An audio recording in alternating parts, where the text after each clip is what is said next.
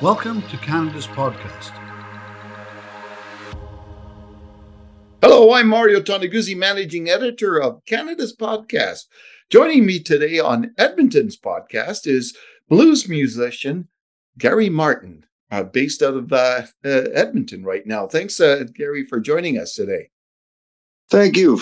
Thank you for having me on. All right, let's talk a little bit about your history first, uh, uh, Gary. Where are you from originally?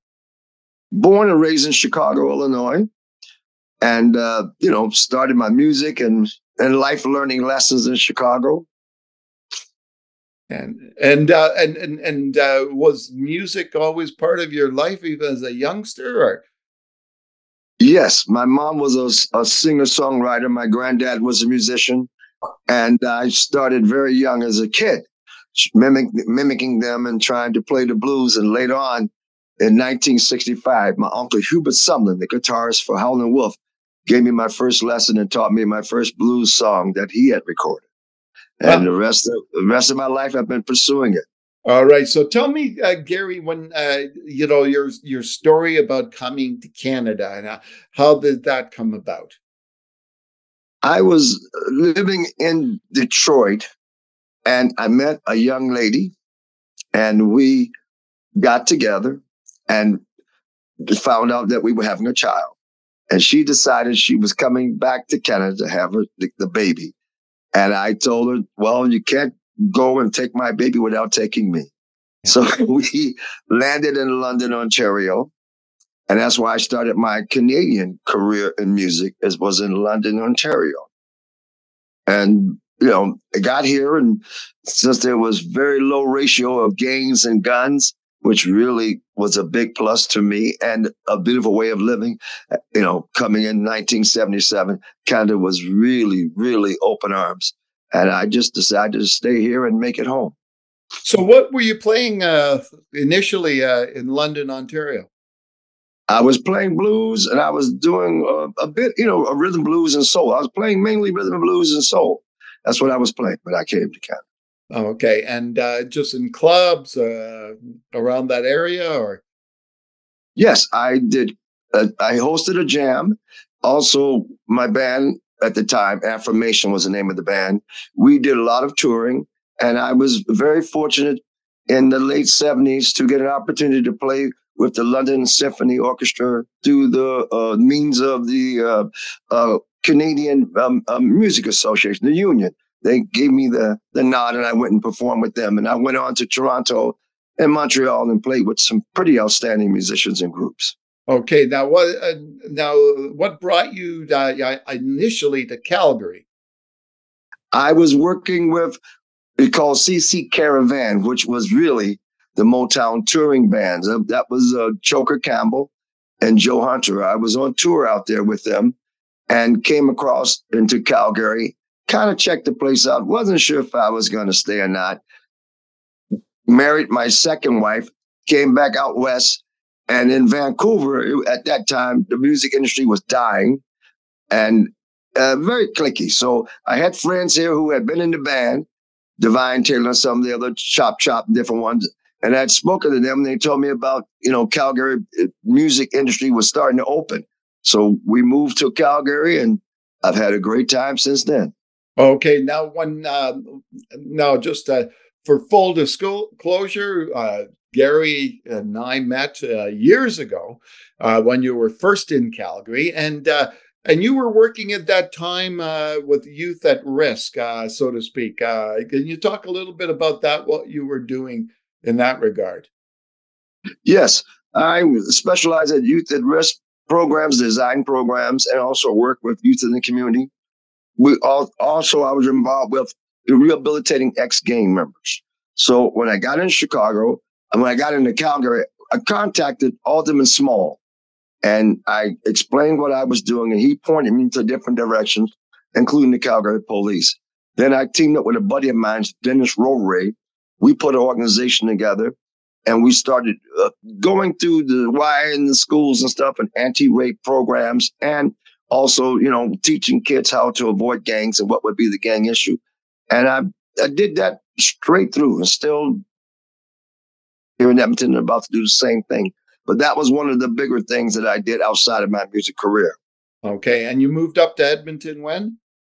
I moved to Edmonton three years ago, Okay. right after, right during the pandemic. Yeah. Yeah. What uh, you know, when you look at the the Canadian music scene when it comes to blues, uh, how would you describe it uh, uh, today compared to to to you know uh, some of those great places like a Chicago or uh, elsewhere? Well, what I find in Western Canada, we don't get enough of, of uh, publicity if we live locally. That's the issue I find. No matter where our status is, we, we don't have sufficient coverage from the public to Yeah. reach out, you know, and let them know what we do.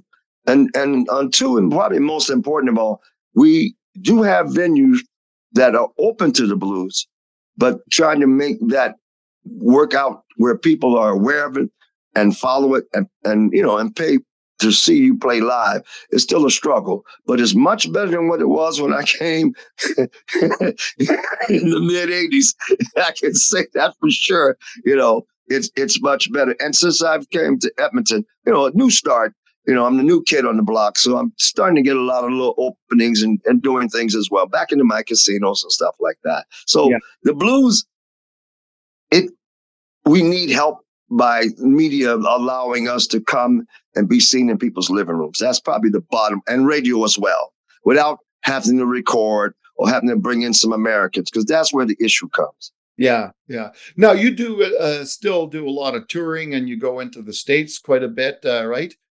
Yes, I last uh, uh, last year I was at the King Biscuit Blues Festival. I was in Clarksdale playing with all my friends, and then just a couple of months ago, I was at Buddy Guys in Chicago. I recorded one of Tamika uh, Dixon's um, um, a song that she wrote. I'm covering it, and Peter Hurley, the writer for Living Blues, he's put an article in the Living Blues, the November issue. Will have an article on me and talking about what I'm doing in Edmonton and the blues, you know, and, and my career. Uh huh. Yeah. Now, uh, you know, when uh, the people you've played with over your career, can you name a few that that uh, would be recognizable to all of us? Well, I will start with uh, performing with my uncle Hubert Sumlin when he was doing his thing. I also uh, performed with the legendary Platters and was the musical director for them across Canada, the, the Canadian legendary Platters. Also, I was in the, the first black group to be nominated for a Juno called Something Extra. And my, the highlight of my career outside of blues, which is a lot, was working with Choker Campbell and Joe Hunter, and then eventually the Funk Brothers before they all passed. I graduated out of their school of music, so to speak, their university, and did two recordings with them and did some touring with them as well. So that's that, Yeah. that's has my career, you know, since in Canada. So, yeah. So, Gary, why do you think blues uh, music is becoming more popular these days? Uh, yeah, I'm getting in Canada.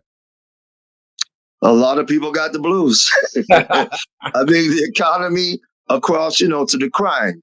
A lot of people, a lot of a lot of us Canadians are confused at such an outgrowing number of violence, and you know, with lip making a living just to try to keep roof over your head and the food. So the blues is a perfect way of understanding and finding a way of dealing. The blues music heals you, but it also gives you affirmation to it's okay to feel this way. It's okay to to to feel like there's no hope, but then we give you hope at the end of our songs. We give you the hope. Yeah, yeah. So when uh, uh, you're you're looking at uh, uh, being a musician, uh, can you talk a little bit about that? Obviously, you've made a career of it. Uh, it's not an easy life, is it?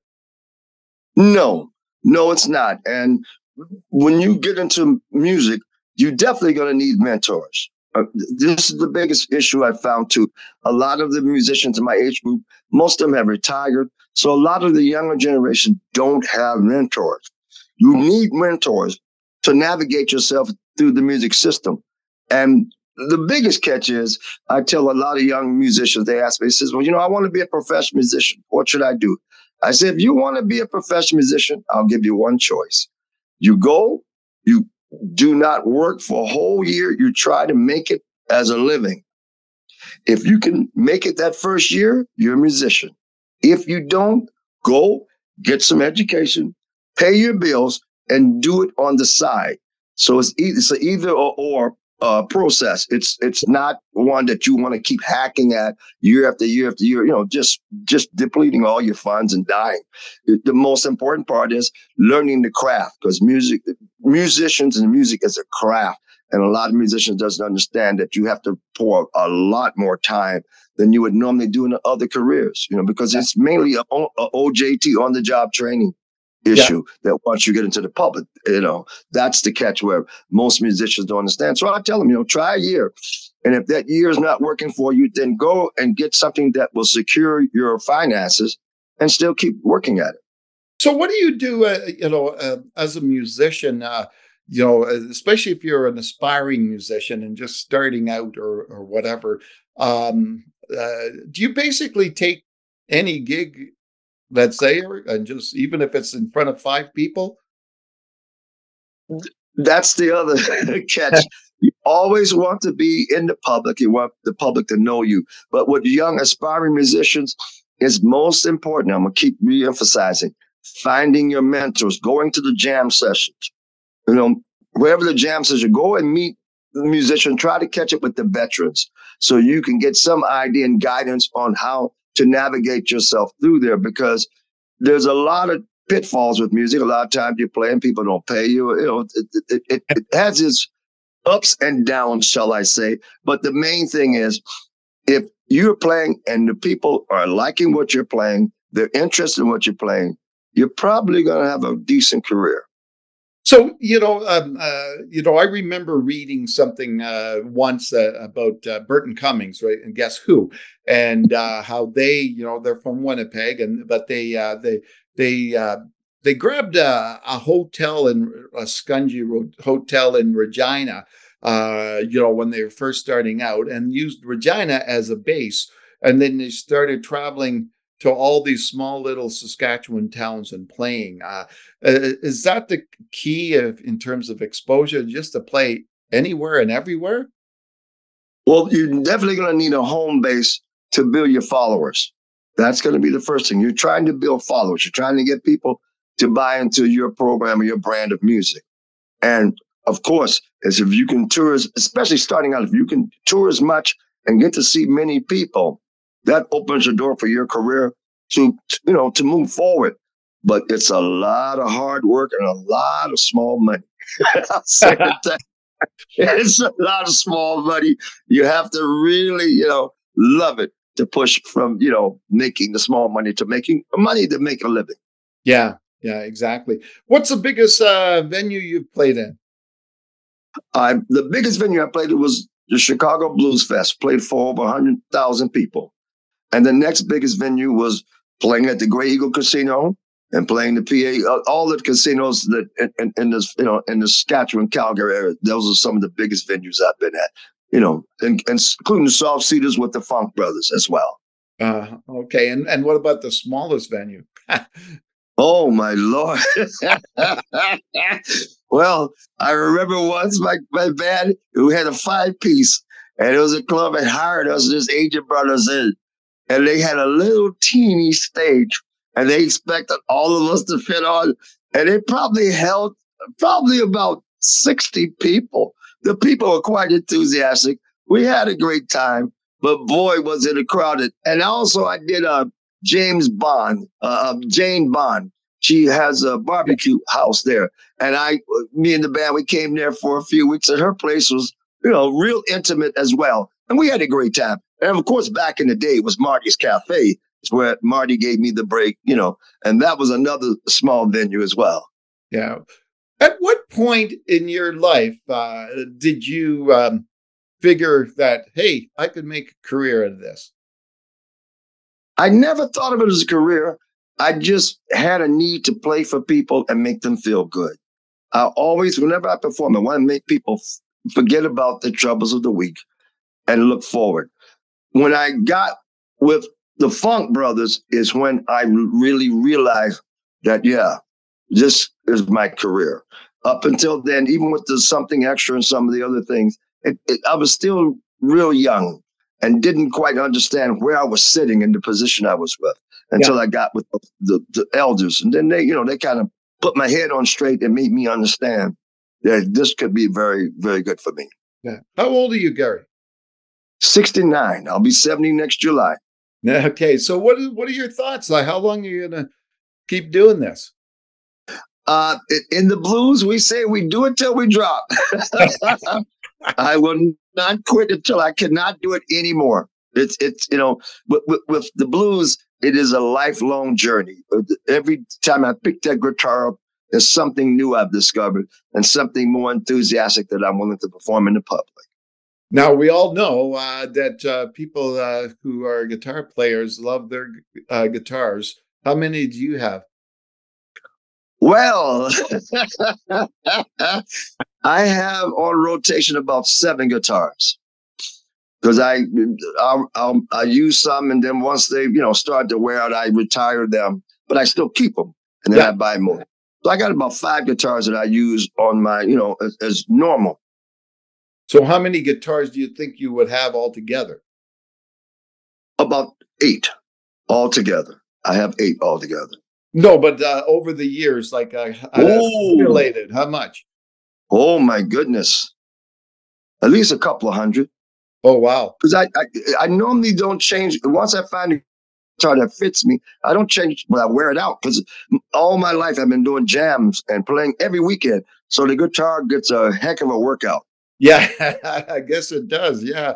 Uh, okay then. So what um uh you know when uh when you look back uh you know uh, and and growing up and I'm uh, just curious uh, were you subjected not subjected to or uh were you part of that gang scene uh in terms of uh, seeing it or witnessing it is that why you got involved uh with youth at risk when I was 16 years old my buddy and I he was 14 and uh, we were coming from my house going to his house, and we were we we ran across the gang territory.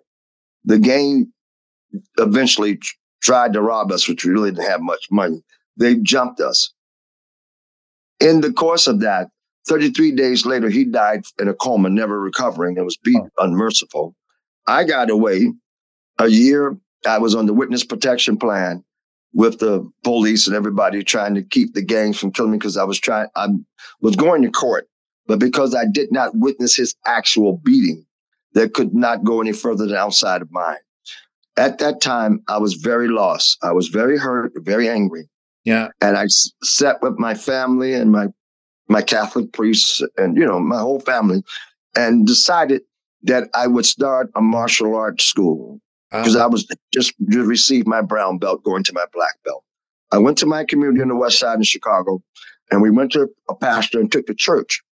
And we opened up a martial arts school two days a week free. Within three years, we cut into the gang's activity so bad with the membership that they moved out of our community.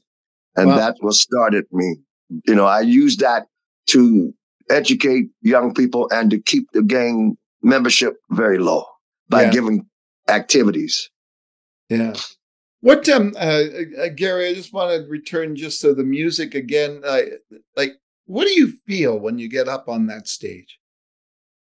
I feel like I'm still 11, 12, 14 years old. It's like my living room. When I get on that stage, I see all those people smiling and anticipating what's going to happen. My life transform, and I become this person that just wants to please and party right along with them and and for three or four hours, I'm lost and immersed into them and and the environment in which I'm performing in. Ah, excellent, excellent. And uh, did you ever think of, uh, or you ever thought over those years of uh, of a, a different genre of music playing? Not really, because the, my music is my culture. You know, like like I said, my granddad, my mom. It's a culture. You know, it's more than just an art form you know, mine is the culture. So I feel that I'm the best at doing that. Now I've played other genres of music, rock and other things, yeah. but blues and the blues, funk and soul, that's where my heart is. Yeah. And and how do you feel like uh, when you're playing that type of music? like I'm 14, 21. I don't feel my age at all. I'm dancing and jumping and partying right along with them. I just, it, my whole life transforms as soon as I start performing. All right, wonderful. Well, thanks, uh, Gary, for joining us today. Can, can I give a couple of plugs here? You definitely can. Okay. Every Saturday in Edmonton, I'm host a jam at the commercial hotel from three to eight. I've just finished. We just finished doing a, a special for the Blues Fest, December the first and second.